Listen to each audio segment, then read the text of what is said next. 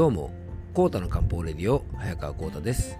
この番組は漢方と中医学の専門家私国際中医専門医の早川コータと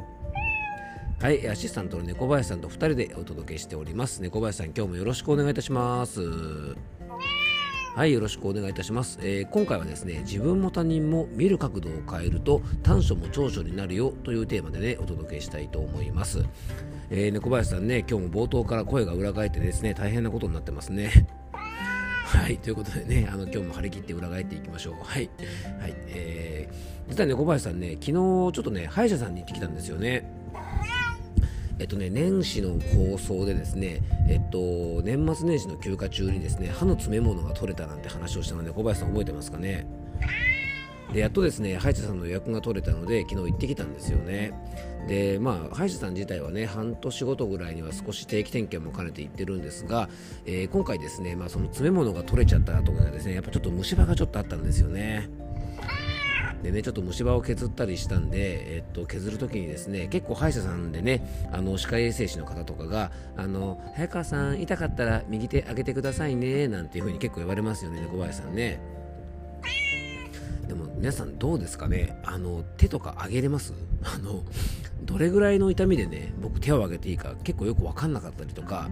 あのねこれ式の痛みで手を上げたらちょっとかっこ悪いかなとかね結構あの歯科衛生士の方ね女性の方ばかりなのでなんかねあんまりこう痛い痛いってねあのいいおじさんが騒ぐのもかっこ悪いかなとか思ってですねなかなかですねあのちょっと手を上げれないですよね。あとねあのちょっと痛いんだけどこれからねもっと痛いのが来るかもしれないからちょっと我慢しておこうとか、えーね、あの考えているうちにですね結構終わってしまうことがほとんどでね。で終わる頃にはですね結構痛みもね我慢しているので僕なんかね結構汗っかけですからあの変な力が入ってしまってですねもう額にね冷や汗をバリバリにかいてですねあの歯の治療が終わった後にですねあのね歯科衛生士さんとか歯科医の先生とかに汗がすごいですね大丈夫でしたか？なんて言われてですね、まあ、ちょっと非常に恥ずかしい思いをしているんですね。はい。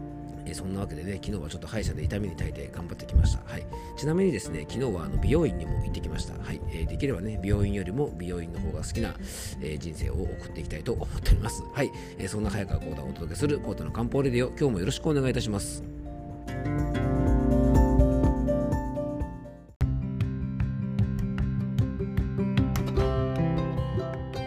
はい、というわけでね、今日の本題に入っていきましょう。はい、えー、冒頭ですね、ちょっと歯医者さんの話とかですね、まあ、美容院にも行ったなんて話をしましたが、まあね、小林さん、あれですよね、こう、年を取ってからもですね、病院に通うんじゃなくてね、美容院に元気に通っていきたいところですよね。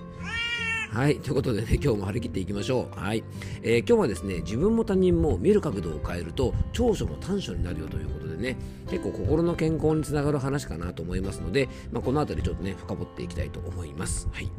えー、皆さんどうでしょうかね？あなたの長所って何ですか？っていう質問にすぐ答えることってできるでしょうか？えー、すぐにですね私の短所は何々ですっていうふうにね答えられる方は、まあ、かなり自己分析もできていると思いますし、まあ、自分にねある程度こう自信のある方なんじゃないかななんていうふうに思います。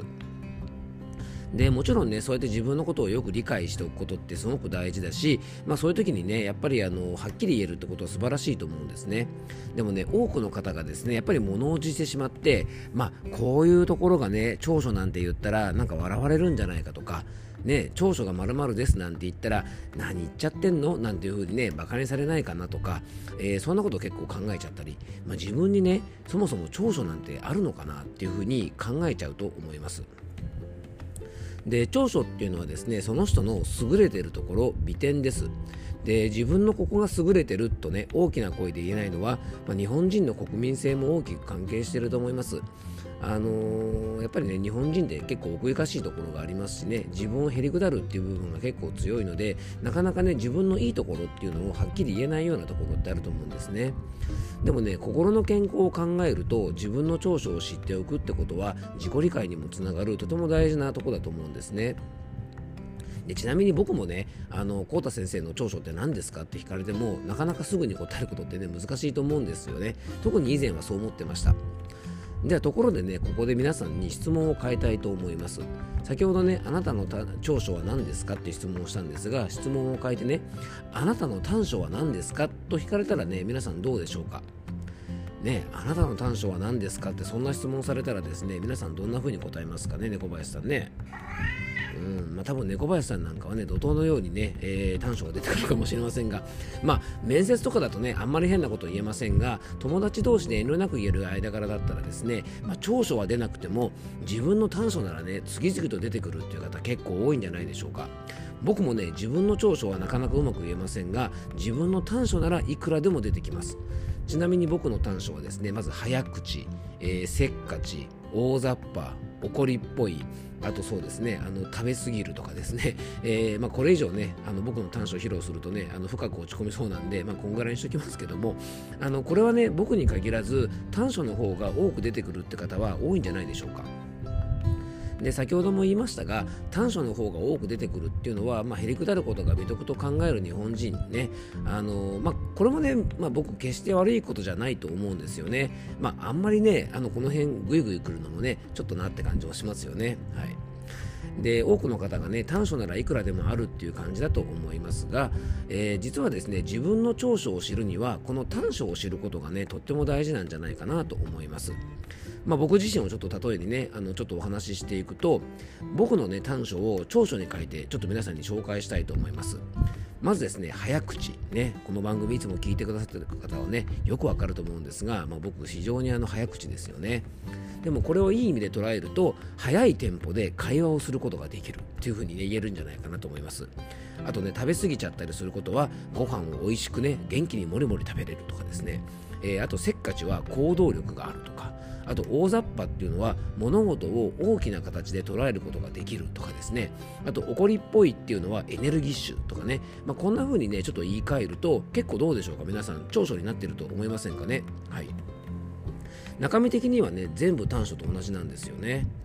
で、まあ、ちょっとね、まあ、怒りっぽいっていうのをですねエネルギッシュっていうのはねちょっといささか無理があるのかもしれませんが実際でもね怒るには非常にエネルギーが必要なんですよね。あの誰かと喧嘩したりとかお子さんを怒った後とかにどっと疲れを感じることってないでしょうか。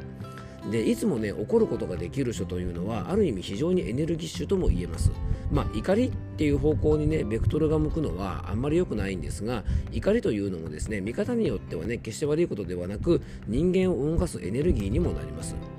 例えばねほら仮面ライダーとかねあの正義の味方なんかはやっぱこのエネルギー源の一つは悪への怒りですからね。あのそんな形で捉えるといいんじゃないかなと思います。で短所でよくですね人と接するのが苦手なんていう方もいると思いますがひっくり返すとね物静かで落ち着いているとか寡黙でのんびりしているっていう風にまあ、これね言い方によっては長所にもできると思うんですね。で短所をたくさん挙げられるってことには、まあ、もちろんね短所の中にはね酒癖が悪いとかですね あの例外の短所もありますが長所にできることがねたくさんあの出てくると思うんですね。で実はねこの考え方って自分自身だけじゃなくて他人にも活用できると思うんです。例えばねあの人本当おせっかいよね、まあ、ほっといてくれたらいいのにとかね。うちの部長ねほんとめんどくさい人でねすっごい細かいところまで突っ込んでくんだよねとか。あの人と一緒だと全然喋んないから何考えてるかいまいちあの人よくわかんないよねなんてついつい他人のことをねこんな風に言ってしまうことってあると思うんですよ。でそれほど接することがない人ならそれで終わりでもいいんですが例えばね一緒に仕事をしなければいけないとか時間を共有しなければいけない時などできれば相手の短所よりも長所に目が向いた方が、まあ、僕たち自身のね精神衛生上いいですよね。でそんな時にもですね短所と長所の、まあ、表裏理論なんていうふうにねあのちょっと名付けましたが、まあ、これはね活用できるんじゃないかなと思います。あのおせっかいというのは言ってみたら面倒見がいい、ね、で細かいとか面倒くさいっていうのは細部にまで目が行き届く人。で喋らないというのは先ほどもちょっと出てきましたがね寡黙で落ち着きのある人。そんな風に、まあ、相手の短所もねポジティブに見てあげることでちょっとでもねプラスに捉えることができます。でどうせ一緒に仕事をしたりしないのであればいい見方でね見といた方が、まあ、お互いストレスも減りますよね。で長所が、えー、長所と短所がですね表裏ということはこれね一付き合いにも応用できると思うのであのぜひですね皆さんこれからのねあの、まあ、人生というかですね人生なんていうと大げさですが、まあ、これからの生活にですねこの長所と短所、まあ、自分自身もそうですし他人に対してもちょっと活かせるとですねあの心にゆとりができてくるんじゃないかなと思います、えー、今日はですね自分も他人も見る角度を変えると短所も長所になるよというお話をさせていただきました、えー、最後に僕からご案内がありますのでよかったら最後までお付き合いください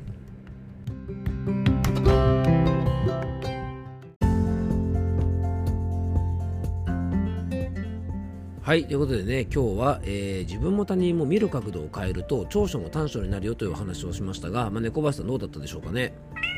うんまあ、本当その通りでね、あの見方によってはですね、まあ、僕の短所もね、猫林さん長所になりますからね、あのちゃんとそういう風に見てくださいよね。